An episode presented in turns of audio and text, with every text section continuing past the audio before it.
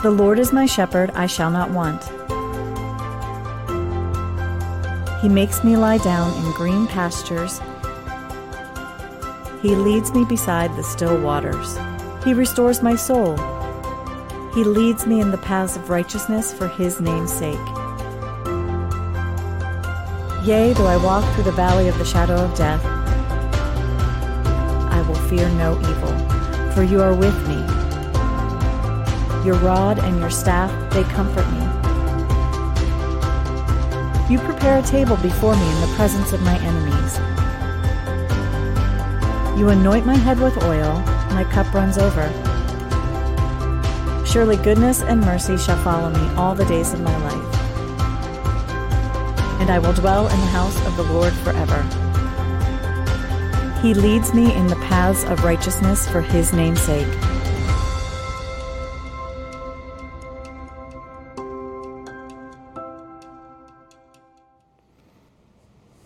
Good morning, New Life.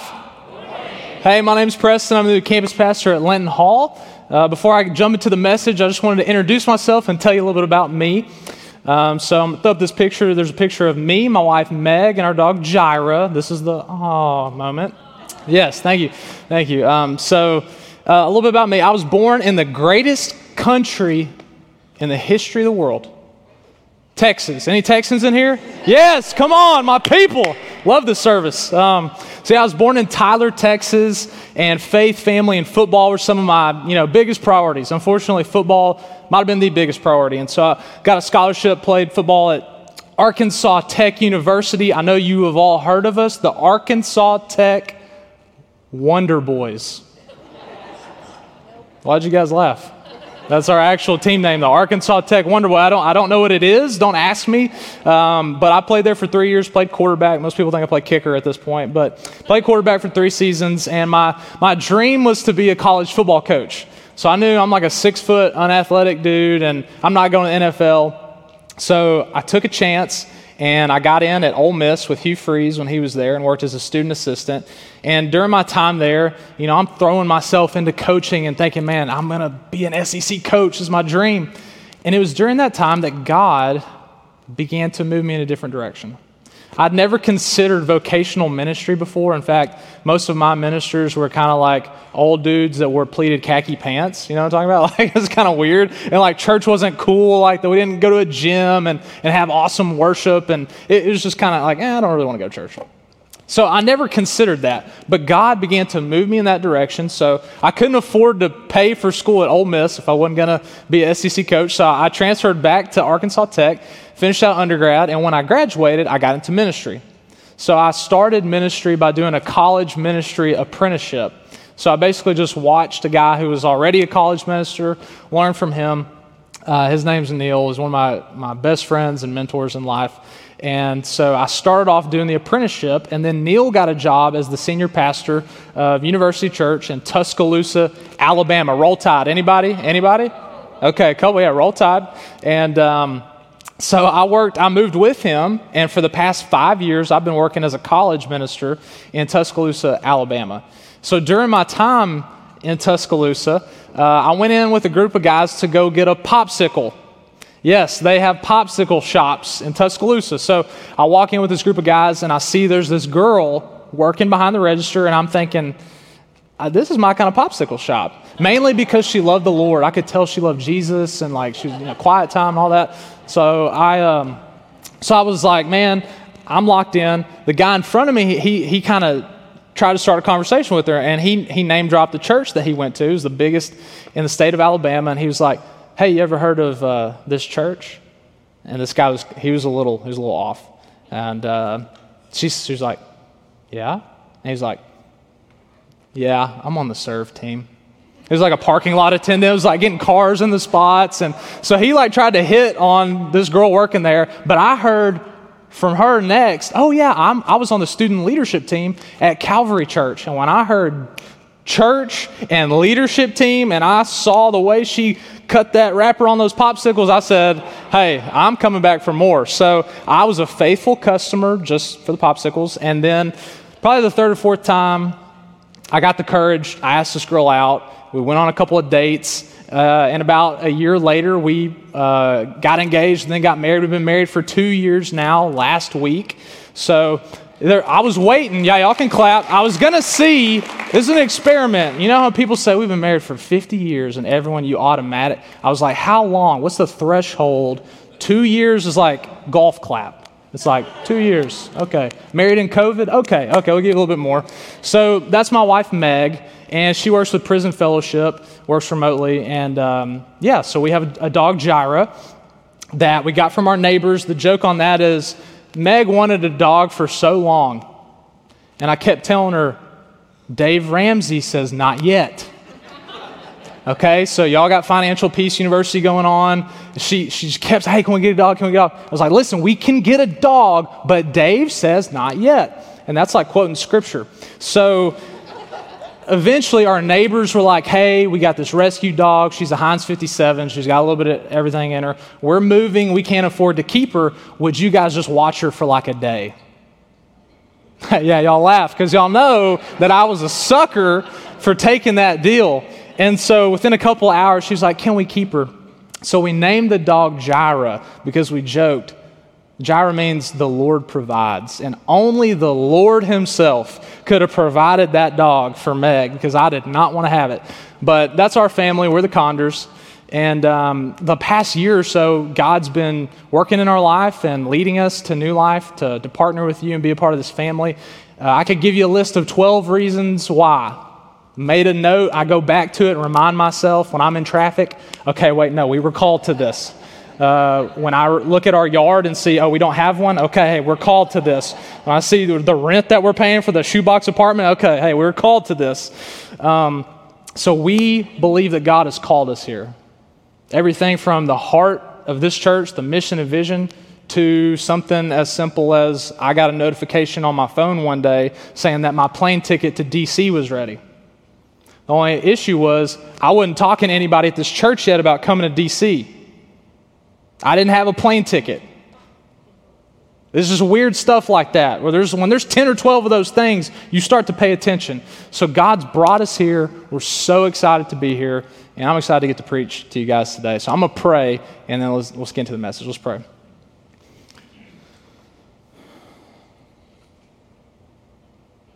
Father, we're here today for you. We love you we fear you. Lord, we know your power and your greatness. We're in awe of your majesty. Lord, you created everything, you sustain everything. You are, are everything, Lord.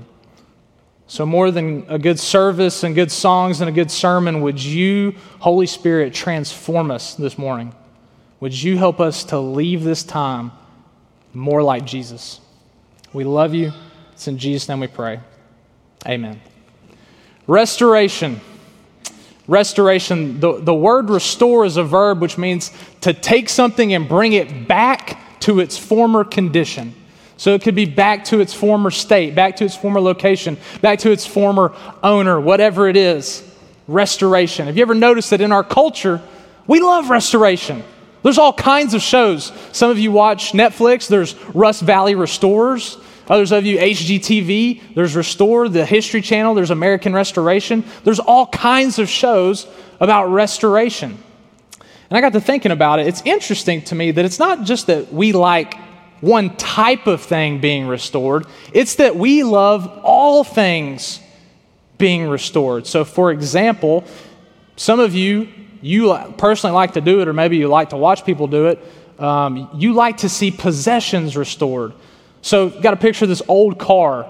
When I see this old car, I think, man, I don't want to touch that. I want to buy a new car. I don't want to have anything to do with this old piece of junk. But some of y'all, y'all are like, man, let me work on this bad boy because you want it to look like this. Restored back to its original form. You love seeing cars restored. For others of you, you love houses. So here's a picture of this old dilapidated house you know, again, me, I'm like, I'm not interested. I don't have any handyman skills. But some of y'all, you, you literally will watch paint dry on these TV shows because you love seeing the house transform back to this. For others of you, it's, it's not just possessions being restored, it's the planet. So you see an old field, like on this one side, and being brought back to what it was healthy and vibrant and luscious. For others of us, when we think about restoration, there's, there's some of us who we want our nation to be restored, whether you're on the left or the right. Joe Biden has talked about restoring the soul of this nation. Donald Trump said, Make America great again. Both of those visions are restoration visions. They're going back to a glory day, back restoring something that was beautiful and good and vibrant. Some of you, probably not many of you, but some of you have grown up or maybe have heard of the American Restoration Movement. There's some of us who love the idea of restoring the church. You want the church to be restored. So, the idea behind the restoration movement is let's not just come up with some new idea and go in some random direction that some dude you know, says, hey, let's go do this. No, let's go back to the church in Acts. Let's go back to what we see in the pages of Scripture and let's restore the church we read about. And then others of you, you love seeing families restored. Uh, my wife Meg, like I said, she works with Prison Fellowship, and this week I was working on stuff, and we were both working at home, and I saw that she was doing something for a conference. And I said, Hey, what's y'all's conference about? She said, Oh, it's the Restore Conference. And I was like, Really? Are you serious? I'm preaching on restoration. She said, Yeah. She said, You know, the whole point is that we take people who are incarcerated and we restore the relationships with their kids or with their family. We want to see those relationships brought back to a healthy, good relationship. And I think it's interesting that as much as we love restoration, that there's probably something deeper going on there's probably a reason within us that leads to all these expressions around us of restoration. You see, I think that the reason that we see all these shows and we see all these this time and money and effort put into restoring things is because deep within us as human beings, we are hardwired, we are designed for restoration. We long for restoration. What's interesting is the Bible is a book about restoration and it has a lot to say about it. So if you got a Bible, I want to invite you to open up to Psalm 23. Open up Psalm 23. If you don't have a Bible, it'll be up on the screen. Uh, take out a paper Bible, take out the Bible on your app, take out notes, something to, to write down how you're going to live different in light of what God has to say. So before we get into the text, I just want to give you some context so you understand what we're about to read. So, we're in this new teaching series, The Good Shepherd. Uh, the first week, Brett talked about the Lord is my shepherd, I shall not want. How the Lord is our leader. He provides and protects us, and we need to listen to Him. Last week, Brett talked about how He makes me to lie down in green pastures, He leads me beside the quiet waters, right? So, there's this idea that the Lord refreshes and replenishes us as our good shepherd. Well, today we're going to continue and, look at the next uh, lyric in this song. And again, this is a song. So if you have never been to church before, you've never cracked open a Bible, you're like, what is a psalm? What is Psalms? Psalm is an English word taken from a Hebrew word that just means a song or um, something that's written that's accompanied by music. So somebody wrote lyrics and then they play music to it. That's a psalm. But even more specific than that, the Psalms, when you read that, that section in the Bible, the Psalms were intended for Israel, the people of God, Israel's temple worship. So when you're reading Psalms, it's like the hymnal of the church. If you grew up with a hymnal, you'll know what that is. It's like the Sunday morning set list. It's like the Spotify playlist. It's songs that are meant to be sung in corporate worship together. And the guy who wrote this psalm, and also wrote many of the psalms, his name's David. And so David grew up actually as a young man, he was a shepherd. David was a shepherd that protected sheep from lions and bears. He fought a guy named Goliath, this huge giant of a guy. He was the greatest king in the history of God's people. And David was a man after God's own heart. So he's a shepherd, he was a worshiper.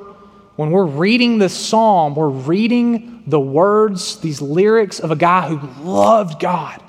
And he was inviting the people of God to worship their good shepherd. So that's kind of the context. We're gonna uh, we're actually gonna read the whole thing because we want this song to get stuck in your head. We want it to be like any other song. You wake up, you go to sleep, make that decision, get in the argument, whatever it is, and this song comes back to your head. All right, so let, let's read it all together. On the count of three, everybody be real loud for me. One, two, three. The Lord is my shepherd, I shall not want. He makes me to lie down in green pastures. He leads me beside the still waters. He restores my soul. He leads me in the paths of righteousness for his name's sake. Yea, though I walk through the valley of the shadow of death, I will fear no evil, for you are with me. Your rod and your staff, they comfort me. You prepare a table before me in the presence of my enemies. You anoint my head with oil, my cup runs over. Surely goodness and mercy shall follow me all the days of my life, and I will dwell in the house of the Lord forever. Let's zoom in on the next lyric in the song. Verse 3 David said, He restores my soul. He restores my soul. See, David was singing about the Lord who is his shepherd, and he said, God is in the restoration business, not just with cars, not with homes, but with souls something much greater and deeper. There's two words that are really important to understand what David meant then, what it means for us today. The first is, in English, the word restore. So in Hebrew, that word is shuv. It means to turn or to return back to a former condition. The second word, uh, which is the word for soul in English, is nephesh. And the soul, nephesh, just means the inner being, who I am at my core, the appetite of my soul, my thoughts, my will, my emotions. That's what David was saying. He was saying that the Lord is able to take his inner person that has been decayed, that has been uh, dilapidated, he's able to take that and bring it back to a place of joy and life and fullness. The picture when it comes to the Lord being his shepherd is the Lord is the kind of shepherd who takes sheep that are injured and he binds up their wounds. He takes sheep that are lost and brings them back to the flock. He takes sheep that are injured and heals them. That's the kind of shepherd that our God is. That's what David sang about when he said, The Lord, oh, he restores my soul. Our God is a God of restoration. So when David's singing these words, here's what he knew. He knew a couple things. First of all, he knew from experience, not just head knowledge, but he had experienced that the Lord restores wandering sheep. The Lord restores wandering sheep. I don't know if you know this or not. David, man after God's own heart, king of Israel, the one who the Messiah would come through his bloodline, David wandered. David. This man of God. There was a time when he should have gone out to war. He should have been fighting with his troops. And instead, he looks out across the city on the rooftop, sees a, a woman bathing, and says, Hey, bring her to me. Has an affair, commits adultery with another man's wife. And then, to top it off, he tries to cover it up by having that guy murdered in battle. And he did it successfully. David committed adultery and murder. And David's soul, just think about when he's stuck in that sin, think about the guilt and the shame that David was living with. David's soul deteriorated. But what about you? Are you wandering? Are you willfully living in sin? Maybe it's that you don't love God with all your heart, soul, mind, and strength. Maybe you love work and you just go to church. You bow at the idol of work. Maybe for some of you, you watch pornography and you think, ah, it's not really hurting anybody. Everybody does it. For those of you, maybe, maybe you, you hate people. There's certain people that they believe differently from you, they live differently from you, and so you hate them. Whatever it is, if that's where you're at, Just like David, you're probably experiencing guilt and shame, and you want to stay hidden. If we could see your soul this morning, it'd probably look like that old rusty car, or that house that's fallen apart, or that dead field. And if that's you, listen to David's conversation with God on the heels of a sin. Psalm 51. Be gracious to me, God, according to your faithful love, according to your abundant compassion.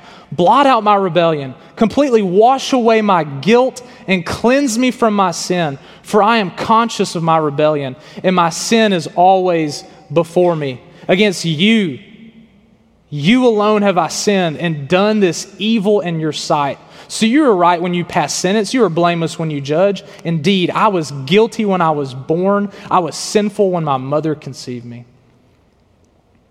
God, create a clean heart for me and renew a steadfast spirit within me. Do not banish me from your presence or take your Holy Spirit from me. Restore the joy of your salvation to me and sustain me by giving me a willing spirit. You do not want a sacrifice, or I would give it. You're not pleased with the burnt offering. The sacrifice pleasing to God is a broken spirit. You will not despise a broken and humbled heart, God. See, David, in the midst of his wandering, David turned to God. David turned to God and he told God, God, I've sinned. I agree with you. It's wrong. And I've not just done wrong things, I've wronged you. So, Lord, forgive me and cleanse me and empower me to live differently. And I'm not saying that it came instantaneously in that moment, but here's what I know that David experienced a removal of his guilt, a cleansing of his conscience, and a silencing of the accusations of the enemy. David was able to sing and say, Oh, he restores my soul. And here's what God wants you to know today that God can restore your soul. God can restore your soul. Now you might be thinking, okay, Preston, no, no, no, no. Listen, you're a pastor, okay? You might not get this. You don't know what I've done. You don't know how bad I've messed up. You don't know how far I've gone away from God. But guys, here's what I do know. If God can restore the soul of David, he can restore your soul. If he can take someone out of adultery and murder and restore them, he can do that for you. But you got to do what David did. Here's what you got to do. Here's what I got to do turn to God. Turn to God. So when I was in college, um, I made some bad choices. One of which was to grow a mullet, but we won't go there. Um, I made some bad choices. Um, one of the lowest sinful moments for me was uh, I met a girl at church. And at the time, I was like, man, I feel like I really love this girl, and we're going to get married. And I'm not saying I had been sexually pure before, but I mean, I went to a different level. I ended up sleeping with my girlfriend. I had always told myself, man, I'm not going to do that. I'm going to wait till I get married. I want my wife to know that I've been faithful to just her. And what really was painful about it in that sin is that I lived at our college ministry house. So I'd go to my girlfriend's place and I'd come home. I'd lay in my bed in the college ministry house and I'd look up at the ceiling and I couldn't go to sleep. I couldn't go to sleep because I felt the gnawing guilt and shame that I was breaking the heart of God. And after months of this, one night, my mentor, my college minister, Neil, he, he spoke on marriage, and I just knew I have to change. I have to confess this. I have to turn to God and put this sin to death.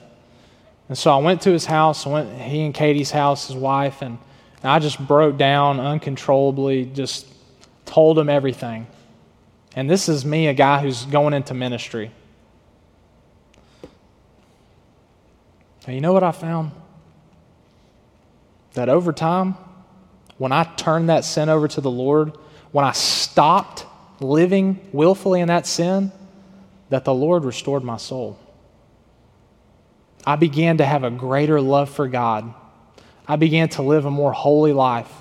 I began to desire His will more than even before because I knew what it was like to screw up and need the grace of God. One of the first times in my life, I needed God to save me, not just my own righteousness, not just because I grew up a church kid. If the Lord can restore a wandering person soul like me, if He can do it for David, He can do it for you. But you've got to turn to God. You've got to stop willfully sinning and tell Him, I've sinned, I don't want to do it, empower me to live differently. And when you do, I'm, again, I'm not saying it's going to happen instantaneously in one prayer, but over time, you'll begin to experience joy, no guilt, no shame, no hiding. Will you do it just one time and you're done for the rest of your life? No. It's a lifelong practice of returning again and again to God. You've got a choice to make. If you're wandering today, you can either keep living the way that you want or you can have your soul restored, but you can't have both. David knew personally when he sang, He restores my soul. He knew what it was like to be delivered from sin. But he also knew that the Lord doesn't just restore wandering sheep, he restores cast sheep. The Lord restores cast sheep. So, a cast sheep, we'll throw a picture up for you, is a sheep that has accidentally rolled over on its back and their legs are too short to be able to stand back up. So, it can't get up on its own. So, here's how this happens, okay? So, sheep, and I only know this because I read a book on Psalm 23 by a shepherd, okay? So I don't know any of this stuff. But what the shepherd said is that the sheep will lay down and they'll try to find a hollow or a soft spot in the ground, get comfortable, and then they'll stretch out. And when they stretch out, their center of gravity will actually shift too far and they'll end up on their back. And they're thrashing about and they're bleeding, ah, you know, whatever. I didn't. I told myself I wasn't gonna do it. I shouldn't have done it. That was that was bad. Um, but you know, they they're helpless. And here's the danger of a cast sheep the sun, depending on how hot it is, is beating down on these sheep, their bellies up. It actually causes these gases to build up in their stomach, which cuts off blood flow to their legs. So if it's a really hot day outside, the sheep that is cast can die within a matter of hours. If it's a cooler environment, the sheep could live for maybe a couple of days. So, David, as a shepherd, he experienced cast sheep. He knew what it was like to count the flock and say, wait, oh no, there's one that's missing, and think, is it too late? Has it died? Is it cast? And he knew what it was like to run to that sheep, to pick it up, to rub its legs, to help the blood start to flow again, and to set it on its feet. David knew what that was like as a shepherd, but he knew personally what it was like for his soul to be cast. See, David was cast at times. You might be thinking, David? The hero of the faith? The great king? The guy who slew tens of thousands of people in battle? He knew the highest of highs? Yes, he, he also knew the lowest of lows. See, he knew what it was like to be flipped upside down by life. David got to some really low points. A lot of people think that he was depressed throughout his life. See, David not only, for starters, had a king that tracked him down and tried to have him murdered, he also lost his best friend that he loved. He loved dearly. His best friend was killed in war. He not only lost the child that was, you know, conceived with Bathsheba, he also had a son later in life that usurped him and stole the throne from him, Absalom.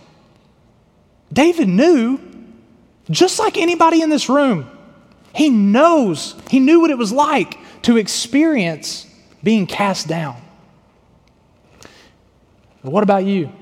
Is there anybody here today? Maybe you're not wandering. Maybe you're not stuck in sin willfully, but maybe you've been cast down. Maybe life has slipped you upside down on your back and you can't get up on your own. Maybe you've got that bad health diagnosis. Maybe your marriage is just crumbling. Maybe the economy is draining your retirement and you're just feeling down and deflated and defeated The National, uh, National Mental Health Institute did a study pre COVID and I guess you could say post COVID. I don't know what you say, but um, what they found is this pre COVID, 8%, less than 1 in 10 Americans, said that they have anxiety and depression. On the other side of 2020, roughly 50% of Americans say that they experience anxiety and depression. 5 in 10. We live in a time, in a nation full of people whose souls have been cast. Many of us are in this room. We know what that feels like. And if that's you this morning, if you're at that low point, if you're thinking, man, it just took everything within me just to get to church this morning, listen to David's conversation with God, Psalm 42. Why are you cast down, O my soul? Why are you in turmoil within me? Well, listen to this Hope in God, for I shall again praise him, my salvation and my God. David, at all of these low points throughout his life, what did he do? He put his hope in God. Despite the circumstances, things hadn't changed. He wasn't feeling like doing it. But you know what he did? He didn't just listen to himself, he talked to himself. he said, David, put your hope in God. And then he went future oriented. He said, You're not going to be stuck here forever. It may feel like it, but you will get out of this. And on the other side, you're going to praise him. You're going to worship him for what he did. David knew what it was like to get out of that deep, dark place, and he was able to sing. Oh, he restores my soul. Now, if you're cast today, here's what God wants you to know He can restore your soul. It is possible for God to restore your soul. Now, you might be thinking again, Preston, you don't know how down I've been. You don't know how blue I've been for how long. I, have tried, I can't get out of it. And I'm telling you, if you'll do what David did in faith, the Lord can restore your soul. Here's what you got to do hope in God. Hope in God. When you don't feel like it, when the situation hadn't changed, tell yourself, hope in God. You're going to get out of it. You're going to praise Him again. Should you see a therapist? Yes. Should you talk to your doctor? Yes. Should you change your exercise and diet? Yes. So don't hear me saying that all it takes is more faith and you're going to get out of that dark place you're in. I'm not saying that. Trust me, I know. A couple years ago, I'm not going to have time to, to go into the whole story, but a couple years ago, I was so anxious that I had to go to Dallas for two weeks of brain treatment shock therapy on my brain. I know what it's like to be down and anxious and thinking, I'm never going to get out of this. I'm never going to be healthy. I'm never going to be myself, whatever it is you're thinking. And I'm telling you, if you'll put your hope in God, He can restore your soul. He can bring back joy. He can bring back life and vibrancy in your spirit. Not just in your brain, not just in your body. Yes, those things are extremely important, but He can do it in your soul. Now, it's, it's one thing to sing this song. It's one thing to say, man, look at what David experienced. The Lord, He restores wandering sheep.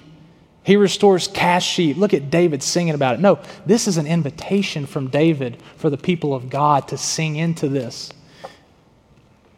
But we've got to take the steps that David did. So I want to give you about a minute. I want to invite you right now. Would you pull out your cell phone or pull out a journal or whatever it is that you can take some notes on?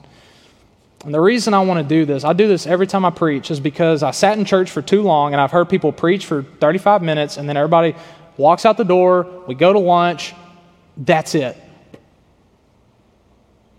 So I want to give you the space to not only listen to the Word of God, but to listen to the Spirit of God and write down the step that you're going to take. What's your plan? What are you going to do this week? So, for example, go ahead and you, you, can go ahead and start writing if you want, but just some ideas.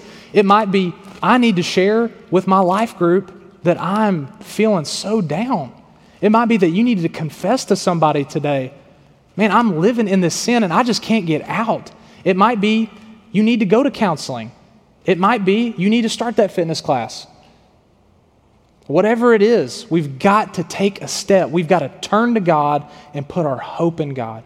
So go ahead, take a minute, write these words I will, and then fill in that blank. What are you going to do this week to experience this restoration? Take a minute.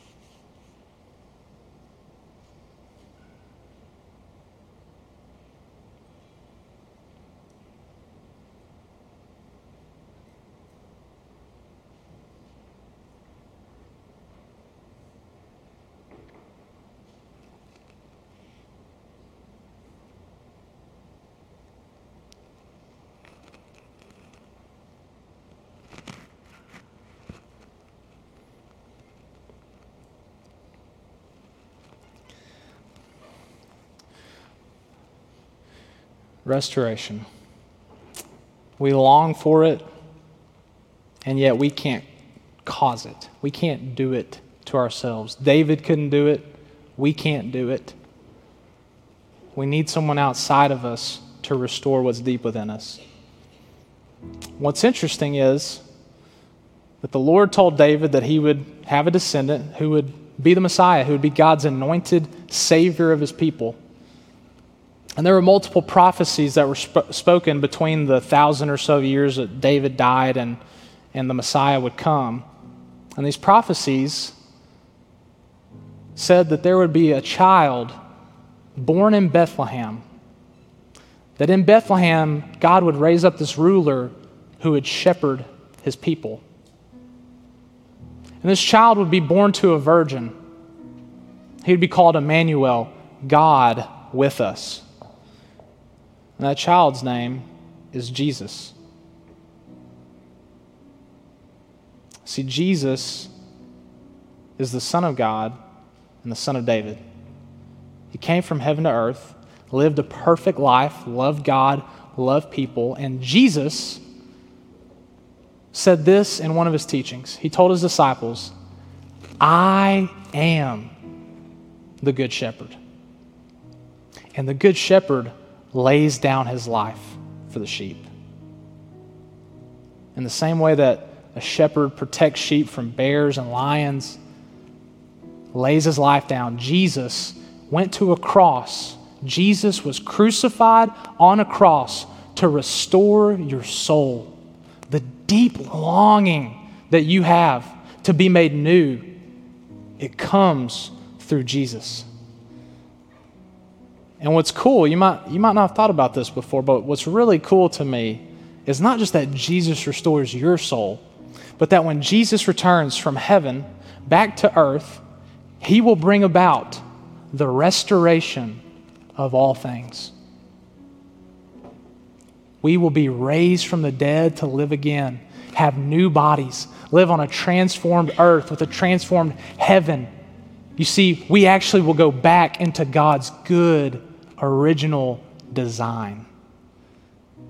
We'll live again in a restored world. All of this comes through Jesus. If you're a Christian this morning, if, you if you're following Jesus, even when you're in sin, even when you're down, ultimately, you will be fully restored one day. The world as we know it will be restored. And if you're not a Christian today, I just want to invite you to take this one step. If you want your soul restored and you're thinking, man, I want that, I want it, how? Trust and follow Jesus. You've got to put your faith in Jesus and say, I can't save myself. I can't change myself. Jesus, will you save me? Will you make me new? There's no other way. We trust and we follow Jesus, our Lord and our King. And that journey begins with the step of baptism, of publicly expressing our faith in Jesus. If you've never been baptized today, I want to invite you take the step. Today, you can be made new, your soul can be restored, and you can experience the restoration of all things. See, you and I will be able to sing with David. Oh, he restores my soul. Let's pray. Father, thank you for the cross. Thank you for Jesus dying in our place, shedding his blood as a sacrifice to take away our sin, uniting us with himself, filling us with his spirit so that we can live a restored life. God, help us to leave this place trusting and following Jesus. It's in his name we pray. Amen.